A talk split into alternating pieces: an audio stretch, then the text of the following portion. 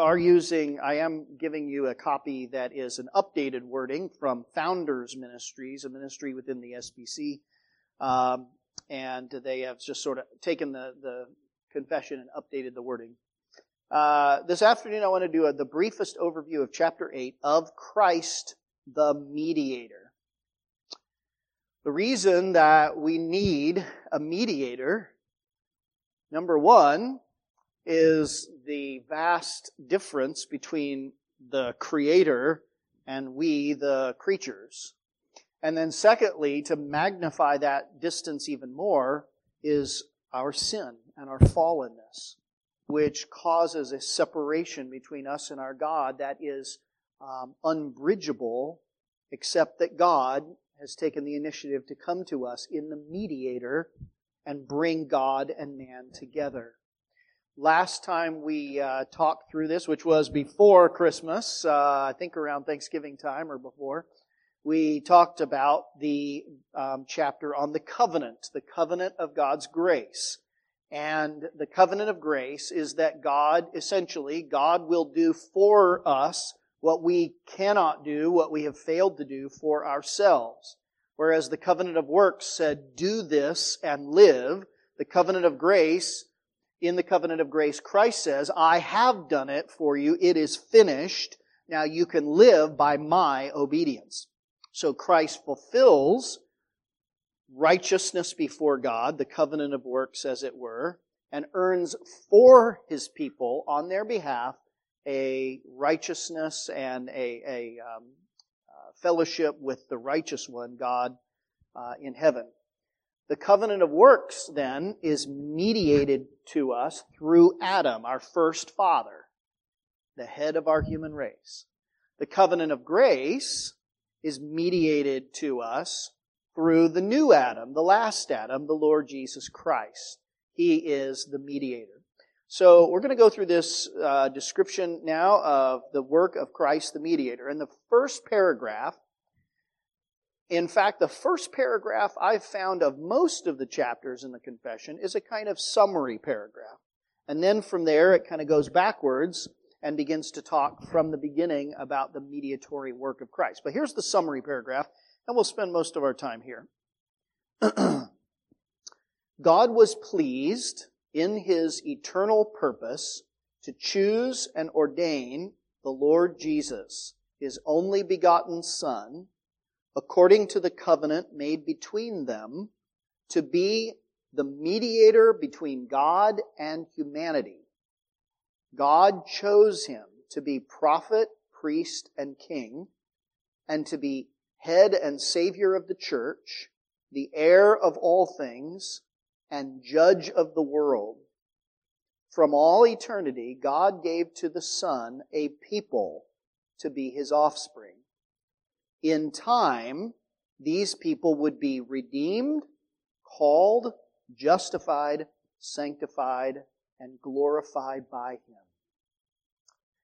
So the paragraph begins by telling us that God chose his Son to be the mediator between God and humanity, to be the last Adam, to be the one to represent a new humanity, a new people that are in communion with God. And notice also that the paragraph says that God did this according to the covenant made between them. And that's talking about between the Father and God the Son. This is not the covenant of grace per se but a kind of covenant that stands behind that. A kind of agreement within the Godhead, even before time, as it were, to provide salvation for mankind. Sometimes this covenant between the Father and the Son is called the covenant of redemption, or sometimes it's called the covenant of eternity. There's uh, a fancy Latin phrase used to describe it, that it is called the pactum salutis, the pact of salvation or the salvation covenant. This is the agreement between, among the Godhead, not between God and men, like the covenant of works and the covenant of grace, but among the Godhead to provide salvation, to make salvation a reality for um, a people. This uh, covenant of redemption among the Godhead is such that the Father um, provides the way of salvation, the Son is that way of salvation, and the Spirit makes that sal- way of salvation um, applicable, or He applies that salvation to the hearts and the lives of His people. So again, this is this is a work of God Himself. This covenant of redemption, this plan in the mind of God to bring salvation to a people. You can see this in several places in the scripture. Um, I'm not going to take a long time on them, but let me just uh, read to you a couple. First from Psalm 2, and I don't have it, so I think it's on the screen uh, there. Psalm 2, it's described as God's decree. This is his decree before time, the decree between the Father and the Son, as it were. The Lord, Jehovah, Yahweh, said to me, and now you can see who's speaking because he says, God says to this person, You are my son. So the Father is speaking to the Son, saying, Today I have begotten you. Ask of me, and I will make the nations your heritage and the ends of the earth your possession. So, and, and you will break them in pieces with a rod of iron and dash them in pieces like a potter's vessel. And later on it goes on to say that all who trust in the Son will be blessed. So those who reject the Son will be destroyed and those who receive and worship the Son will be blessed. This is the agreement, as it were, the decree of God the Father even before um, the world began. The Bible describes um, this similar kind of thing in Isaiah chapter 53, verses 11 and 12. Here, speaking of the Son of God, the Messiah, he says, Out of the anguish of his soul he shall see and be satisfied. By his knowledge shall the righteous one, my servant, make many to be accounted righteous, and he shall bear their iniquities. That's the substitutionary death of Messiah. And now look, verse 12, therefore, because he's been faithful to obey me, the Father says, because the Son has been faithful to do everything that the Father wants, including suffering on behalf of his people, therefore I will divide him a portion with the many. He shall divide his spoil with the strong because he poured out his soul to death and was numbered with the transgressors, yet he bore the sin of many and makes intercession for the transgressors. So here, the blessing of having a people that he blesses is the reward of the Son, having that people and blessing that people. That's the outcome of the Son's perfect obedience. If the Son does everything that he agreed to with the Father, perfect obedience, even to the point of death, then he will receive his inheritance, which is, namely, a people for himself, a kingdom to rule over. This is, this is sort of getting at, I think, the mind of God in, that, that lies behind. And that's what this, um, this part of the confession is getting at, according to the covenant made between the Godhead. Titus chapter 1 verse 2 talks about the hope of eternal life, which God, who never lies, promised before the ages began. So before the beginning of time, the Father enters into this sort of promissory agreement that he will provide eternal life to those whom he gives to the Son, conditioned upon the Son's perfect obedience in his humanity to the Father. So, um, this is the covenant of redemption. Now, in the covenant of redemption, God chose Christ to be a mediator for us. Amen? The, the one who goes between us. And, and, and every hope that we have, every hope that we have as Christians, to be in any kind of communion with God, every hope of it goes through His Son, the mediator. This is our only means of approaching a thrice holy God. This is why Christianity, the, God, the Christian gospel is a Christ exalting gospel in every way. And God chose him as mediator in these three ways to be our prophet, priest, and king. Notice according to the, um, the confession. Most of you have heard that. Maybe you've heard it your whole life. Christ is prophet, priest, and king. Those aren't just three sort of random titles picked out because, you know, he is those things, as if he's many things, but we sort of pick these three. These are the three offices of mediation within the Old Testament um, covenantal framework. Prophets, priests, and kings were the were those who um, mediated between God and men, and Christ is the ultimate prophet, the ultimate priest, the ultimate king. Um, the Westminster Confession, the Baptist Confession that follows it says this. Question 28. I don't have it on the screen, but uh, how does Christ execute the office of a prophet? Answer. Christ executes the office of a prophet in revealing to us by his word and spirit the will of God for our salvation. Question 29. How does Christ execute the office of priest? Answer. Christ executes the office of the priest in once offering up of himself a sacrifice to satisfy divine justice and reconcile us to God and in making continual intercession for us. And then the third question, how does Christ execute the office of a king? Answer, Christ executes the office of a king in subduing us to himself, in ruling and defending us, and in restraining and conquering all his and our enemies. He is for us our prophet, priest, and king, the mediatorial work of Jesus Christ. This first paragraph also says that God chose him in several other respects to be head and savior of the church. This is, by virtue of his standing in their stead. Chose him to be the heir of all things. This is by virtue of his perfect human obedience on our behalf. He now inherits the whole world that God planned for humanity that we lost, as it were, in our sin. This comes to be Christ's. And then also he is appointed as judge of the world by virtue of his being the only one who's worthy to judge uh, sinful human beings. And then there are two statements in this first paragraph about the people for whom Christ stands as mediator.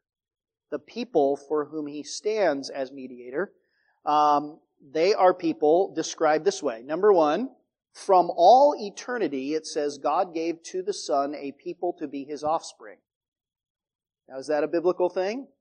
Are we given to God, to Christ from all eternity? Well, here's the way Ephesians chapter 1 verse 4 says it. He chose us in Christ before the foundation of the world, that we should be holy and blameless before Him.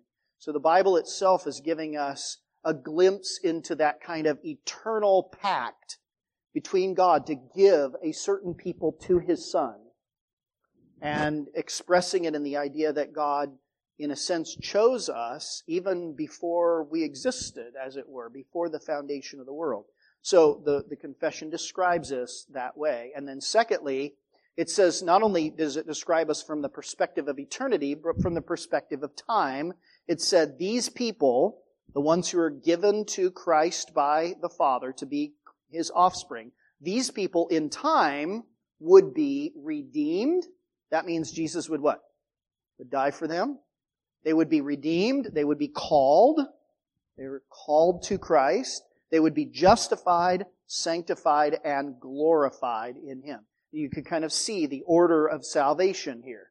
Christ provides for those people whom are given to him by God, Christ provides for them redemption. Then he calls them effectively to himself. Then he declares them to be righteous on the basis of their faith. Then he sanctifies them and then he glorifies them ultimately. And you have noticed, no doubt, that in the confession there is this language of particularity. There is a certain people that God has given to his son. Um, again, this is, I say, the language of particularity. God promised not just to give his son people, but to give him a people, a particular set of persons. Those persons whom he gives to the son are the ones who would be redeemed, called, justified, sanctified, and glorified. And I think what the confession is trying to do there is to reflect the language of passages like Romans chapter 8, right? What does Romans chapter 8 say? We know, verse 28, that all things, is one we memorize, right? We know that for those who love God, all things work together for good. That is, to those who are called according to his purpose. What is the purpose of God? Those whom he foreknew, he also predestined to be conformed to the image of his son, in order that his son might be the firstborn among many brothers. And those whom he predestined, he called, and those whom he called, he justified, and those whom he justified, he also glorified, right? So there's a people that God foreknows, those he justifies, those he glorifies, those he calls, he justifies, he glorifies. So the confession is trying to capture that in this kind of language. And uh, it is the language of what we call particular redemption. Some people refer to this as the L in TULIP, if you're familiar with that little acrostic, limited atonement. Probably not the best terminology ever, but the idea is that his death was effective, that it was a full atonement. That's the language I like to use. It was full. It was a true atonement for those people. For what people? For the people that God gave to his son, whom he also called and justified and eventually will glorify. That atonement was full and complete. It was purposeful. It was particular. And that's why people who have believed this in history, of the Baptists who believe this, were called particular Baptists. Um, this um, kind of language reflects that Christ fully paid for the sins of his people. Revelation chapter 5, verse 9. The people say about the Lamb, the Lamb of God, the Lord Jesus, they sang a song saying, Worthy are you to take the scroll and open its seals, for you were slain, and by your blood you ransomed people for God from every tribe and language and nation, people and nation. What does it mean to ransom somebody? It means to what? To buy them out, to pay a price. You pay for that person, and if you pay for that person, you should what? You should get that person. If you go in the store and you buy a product, you expect to take it home. It's yours. You paid for it. Um, don't act like I didn't pay for that. I paid for that. That's mine. And that's what Christ, the Bible says, has done for his people. Amen? Christ has paid for us. It's an amazing thing. There was a price for you, a dear price and his son paid it every last drop for every sin, for every sin that you've ever committed. The Lord Jesus suffered for that so that you could be reconciled to God. Now, that then, if that's true, then that, there are implications of that, right? If Christ literally died for our sins, if he paid the price that we owe to God for rebellion against him, if he bore the curse for our sins, if Christ actually bore the curse for my sins, then how can I ever bear that curse, right? If the curse is taken away, how can it ever come back?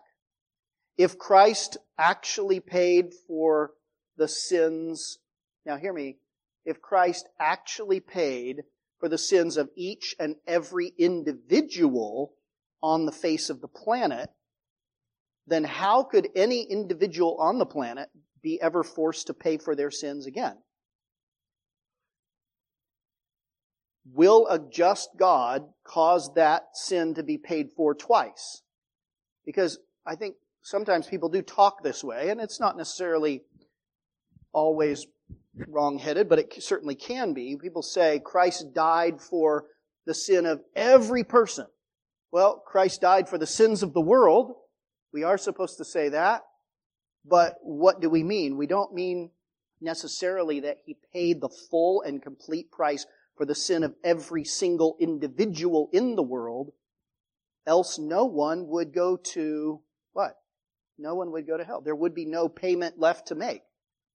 It's not as if God says, okay, you paid for their sin, but I'm going to make them pay again. No, God is not unjust. He is faithful and just to forgive us our sins, those for whom Christ died. In other words, a universal atonement. If, if we say that Christ died for every single individual in the entire world, then if we're going to say that, that implies either a universal salvation where everyone will be saved because their sins are paid for, or we are going to have to modify our idea that Christ actually paid for their sins. The idea of substitutionary atonement, right? So, in other words, historically, one of the implications of believing in substitutionary atonement was the idea that Christ's death was for a particular people. That he really and truly did pay completely for their sins. And that helps us to understand statements like 1 John 2 2, when it says that he himself is the propitiation for our sins, and not for ours only, but also for those of the whole world. Well, what do we mean by that? It doesn't, we, when I, I'm, I'm, I'm confident that when he says for the sins of the whole world, he doesn't mean, he's not exhaustive of every single individual, that Christ was the propitiation for the sins of every single individual on the planet. Because if propitiation, follow the link thinking here, if propitiation means satisfying the what? You know what propitiation is? Satisfying the wrath of God. If propitiation is satisfying the wrath of God, and if Christ being the propitiation for the sins of the whole world means that he's the propitiation for the sins of every single individual, then we, how could we also say that the wrath of God is revealed from heaven against all who suppress the truth and unrighteousness? There's no wrath left because Christ propitiated God's wrath for every single individual if that's what it means to say that he's the propitiation for the sins of the world. Are you following? Is that kind of making sense? Okay, maybe, maybe not. Um, so rather, I think what it's getting at is this. The idea is that the Lamb of God takes away the sins of the world, not in terms of every single individual, but he, but he takes away the sins of the, the, the whole world, the globe, all the way around the world, not just the Jews, not just the immediate surrounding area, but people from every tribe and nation and language on, on the face of the earth. All of those who believe in the Lord Jesus Christ, all of those who are given by the Father to the Son from eternity past to be His, for those for whom He made redemption and He calls and He justifies and He glorifies. In other words, anything else is in some way a watering down of the idea that Christ died for our sins. That He literally took our place. He did fully and completely take the place of his people all across the globe. But while his people are a global people, they are a particular people. So he says in John chapter 10 that he lays down his life for his, what? Where? For his sheep. He says in Ephesians chapter 5 that Christ loved the church and he gave himself up for her. Now, here's the good news from all of. The implications are staggering. Because if Christ paid for our sins, if you are, if you're His, then He paid for your sins and He paid for them in full. You will absolutely and never, never be accountable in, in the sense of eternally punishable by God for any of your sins, past, present, or future. Christ took them all. You are now completely delivered. There is no hope. I mean, there is no, there's a wrong way to say it. There is no threat of your being condemned because God is just. Your, your, your, your debt has been completely wiped out. It's done. It's paid for. He will never charge you with debt because the, his son paid the debt. He will never belittle the payment that his son made. It is full and completely satisfying of God the Father. And it's just so sweet and encouraging for those who are truly the people of God. There is a deliverance, a comfort, a, a, a liberty in that that is, that is beyond compare. The price is paid in full. Now, that's the first paragraph. I said we'd spend most of the time on that. So let's go kind of a little more quickly through the other paragraphs. Paragraph number two after that introductory or summary paragraph about Christ the mediator, we now kind of go back in time to before the beginning. Paragraph 2. The Son of God, the second person of the Holy Trinity, is truly and eternally God. He is the brightness of the Father's glory, the same in substance, and equal with God. In other words, we're starting off with Christ's absolute deity, right? He is completely God. Echoing the language of Hebrews chapter 1 here. This is his godness. Then it also says, He made the world and sustains and governs everything He has made. If you remember the Nicene Creed um, that we studied, this is sort of following the Nicene Creed. In fact, what comes next does as well. When the fullness of time came, He took upon Himself human nature with all the essential properties and common weaknesses of it, but without sin. So now we're not talking about Christ's deity, we're talking about His what? His humanity. Thank you. Good job, good job, class. His humanity, yeah. And uh, we won't take time to argue for these. This we believe these, right? He is fully God, fully man. Then it says he was conceived by the Holy Spirit in the womb of the Virgin Mary. The Holy Spirit came down upon her, and the power of the Most High overshadowed her. This is just the language of the Bible itself. Thus he was born of a woman from the tribe of Judah, a descendant of Abraham and David in fulfillment of the scriptures. This is Christ born according to the flesh. And then it describes what is sometimes called the hypostatic union. I should have that on the screen, but some, most of you are familiar by now. Hypostatic. In other words, we're talking about two natures in one person. So we talk about the Trinity as three um, persons in one essence or in one in essence. They're one God.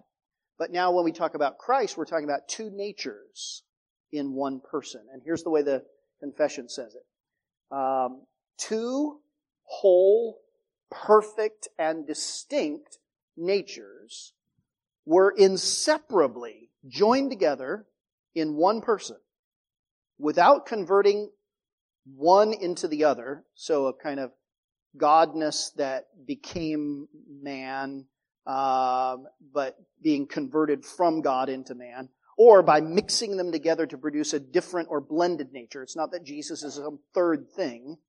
We're talking about two perfect, complete, distinct, yet inseparable natures in one person. This person is truly God and truly man, yet one Christ, the only mediator between God and humanity.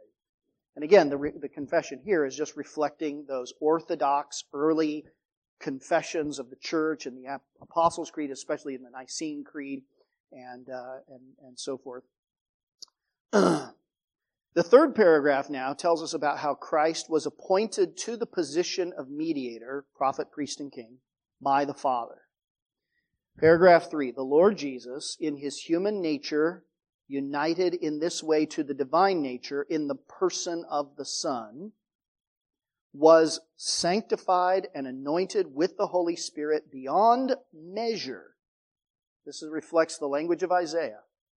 And he had in himself all the treasures of wisdom and knowledge. And the Father was pleased to make all fullness dwell in him, so that being holy, harmless, undefiled, this is all language right from the scripture, and full of grace and truth, he was thoroughly qualified to carry out the office of mediator and guarantor. This is, that is, that he is not only the mediator of the covenant, but he is the guarantor of that covenant. He did not take this office upon himself. This, of course, reflects the language of Hebrews. But he was called to it by his Father who put all power and judgment in his hand and commanded him to carry them out. So this is the Father choosing his Son to be the mediator of mankind. Paragraph 4. The Lord Jesus most willingly undertook this office. So here you can see the, the covenant of redemption. The Father's choosing, the Son's willingly undertaking this. Okay?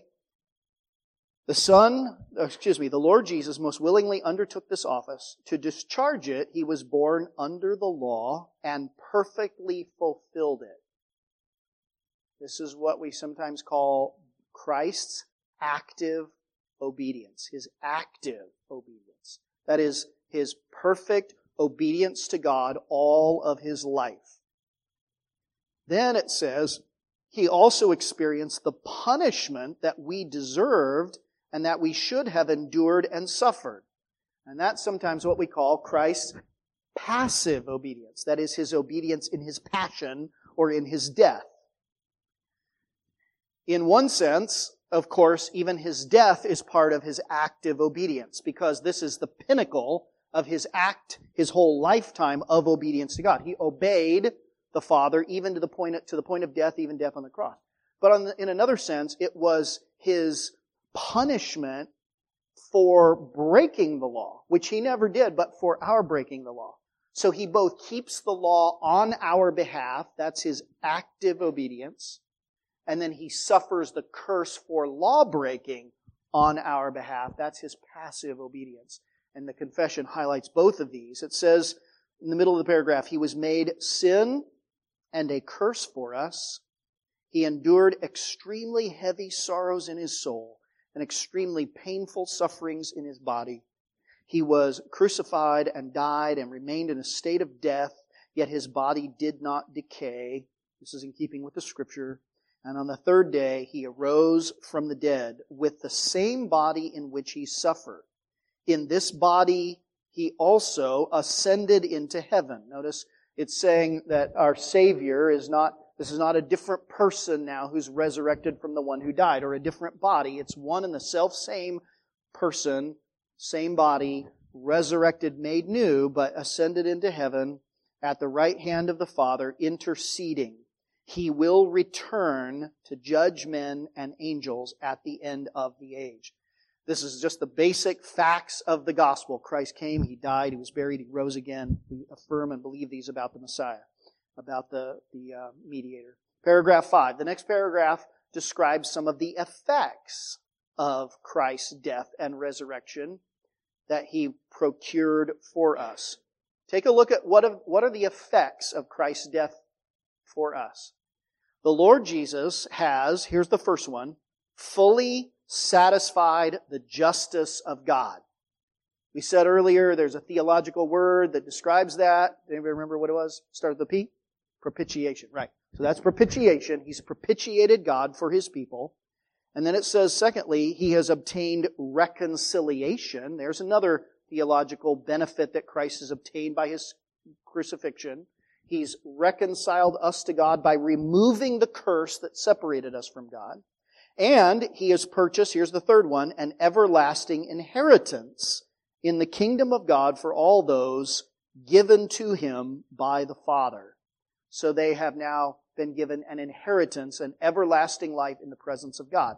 He has accomplished all these things by his perfect obedience and sacrifice of himself which he once for all offered up to God through the eternal Spirit.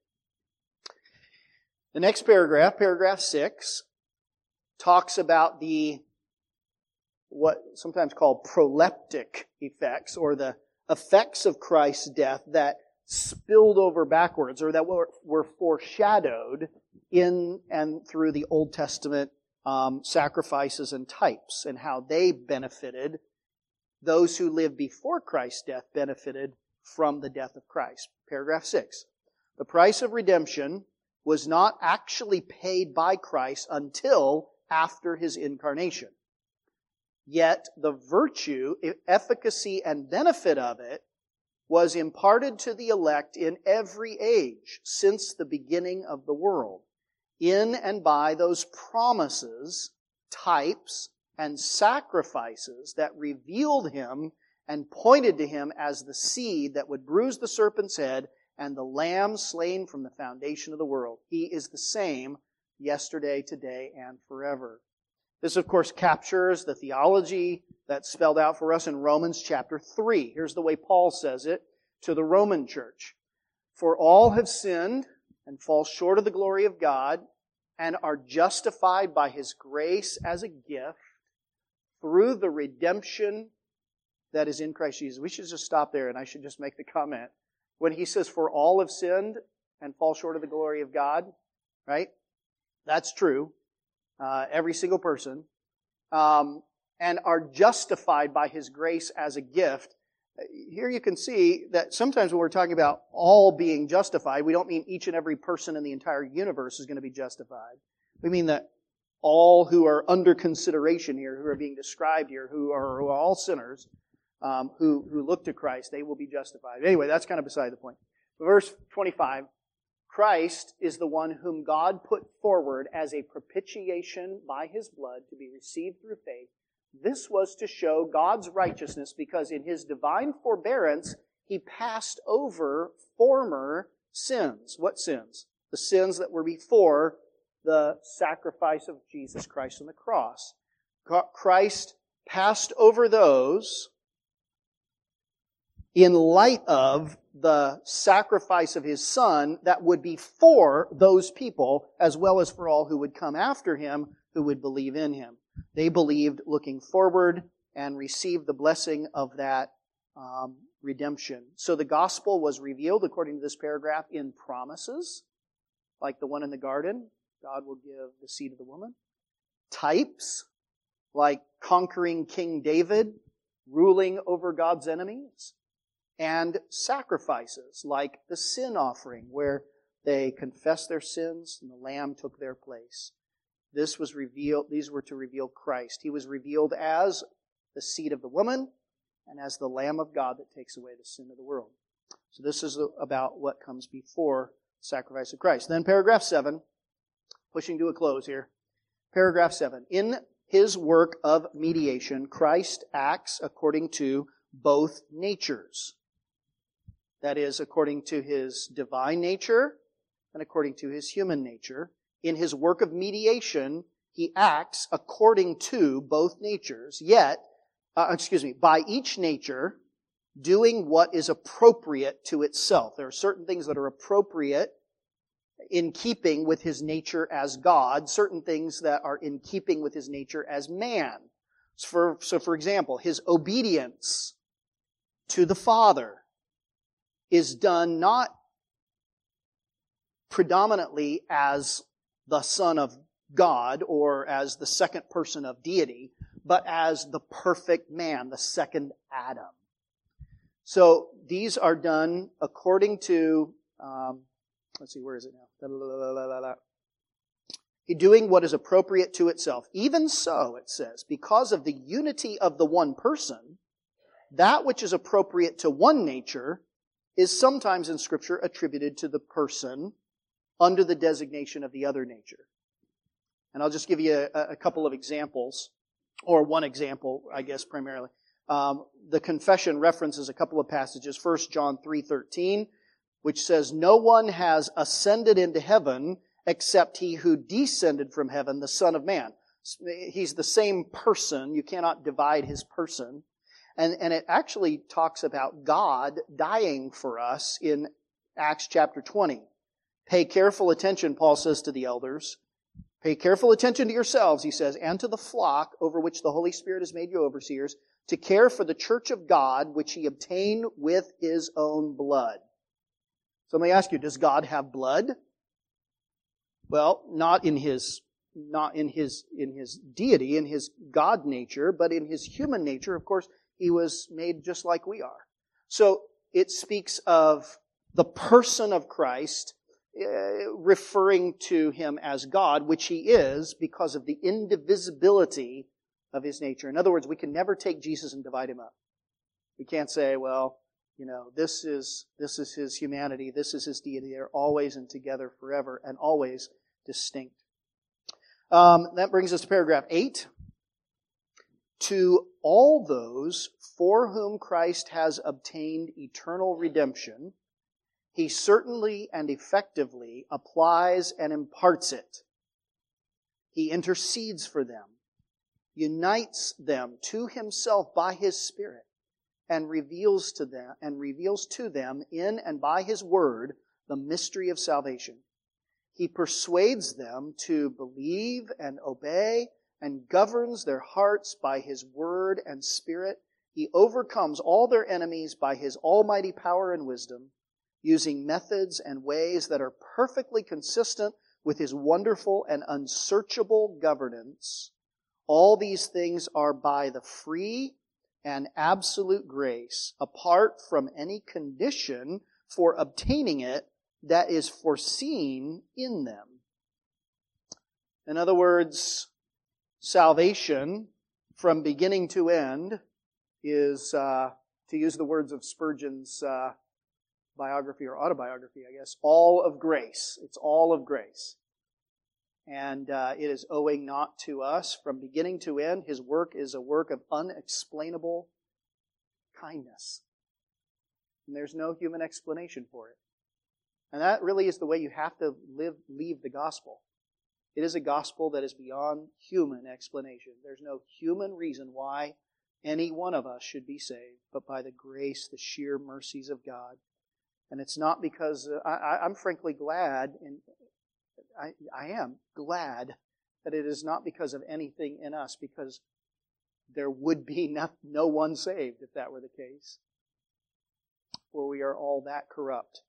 And uh, if I've learned one thing in the course of my life, it is that in me, that is in my flesh, there is no good thing. But there is something good in him. And because of that, we have hope. Amen. Last two paragraphs. Number nine, this office of mediator between God and humanity is appropriate for Christ alone, who is the prophet, priest, and king of the church of God. This office may not be transferred from him to anyone else, either in whole or in part. 1 Timothy chapter 2 verse 5, you know this passage. There is one God and one mediator between God and men, the man Christ Jesus. That's such an important passage. So this is an attack on those who would require that you go through a, an earthly priestly mediator in order to be, have access to God or to go through the Virgin Mary or through the saints of the church in order to have access to God the Father. It is only the one who atones for sin who can mediate for sinners. Those two things are together all through the Bible. First Corinthians, I mean um, Isaiah chapter 53. Um, Therefore, God says about His Son, "I will divide him a portion with the many." Or it could even be translated, I will divide him the many as his portion, and he shall divide his spoil with the strong, because he poured out his soul to death and was numbered with the transgressors, yet he bore the sin of many and makes intercession for the transgressors. It's the one who makes atonement who also makes intercession. And any intercessory person that we might look to, humanly speaking, is in, in some way or another a detraction from the atonement, the atoning work of Jesus Christ. So this confession leaves no room for any earthly mediator other than the one man, Christ Jesus. He gets all the glory. And rightfully so. And then I love the way the confession ends. The authors uh, of our Baptist confession really just added this real experiential application um, to the end of it, this 10th paragraph. The number and character of these offices is essential. Because we are ignorant, we need His prophetic office. Because we are alienated from God and imperfect in the best of our service, we need His priestly office to reconcile us and present us to God as acceptable. And because we are hostile and utterly unable to return to God, and so that we can uh, uh utterly unable to return to God, and so that we can be rescued and made secure from our spiritual enemies, we need His kingly office to convince, subdue, draw, sustain, deliver, and per- preserve us for His heavenly kingdom. Amen and amen. And friends, it's like the great cry of the ages rings out throughout heaven, from one end of heaven to the other. Who can stand for us before the Holy One of the universe? Who can represent us? and yet be worthy to stand before the Almighty. And the search is made from one end of heaven to the other, and there is not found any among us who is worthy until at last one is brought forward who will stand as the mediator between God and men. That one who says, I am willing with all that that's going to mean for him. And the one about whom the Father says, I am well pleased. And that's the gospel. The gospel is about, it's the gospel of Christ the mediator. Before the throne of God above, I have a strong and perfect plea. The great high priest, whose name is love, who ever lives and pleads for me. Glory to him and to him alone.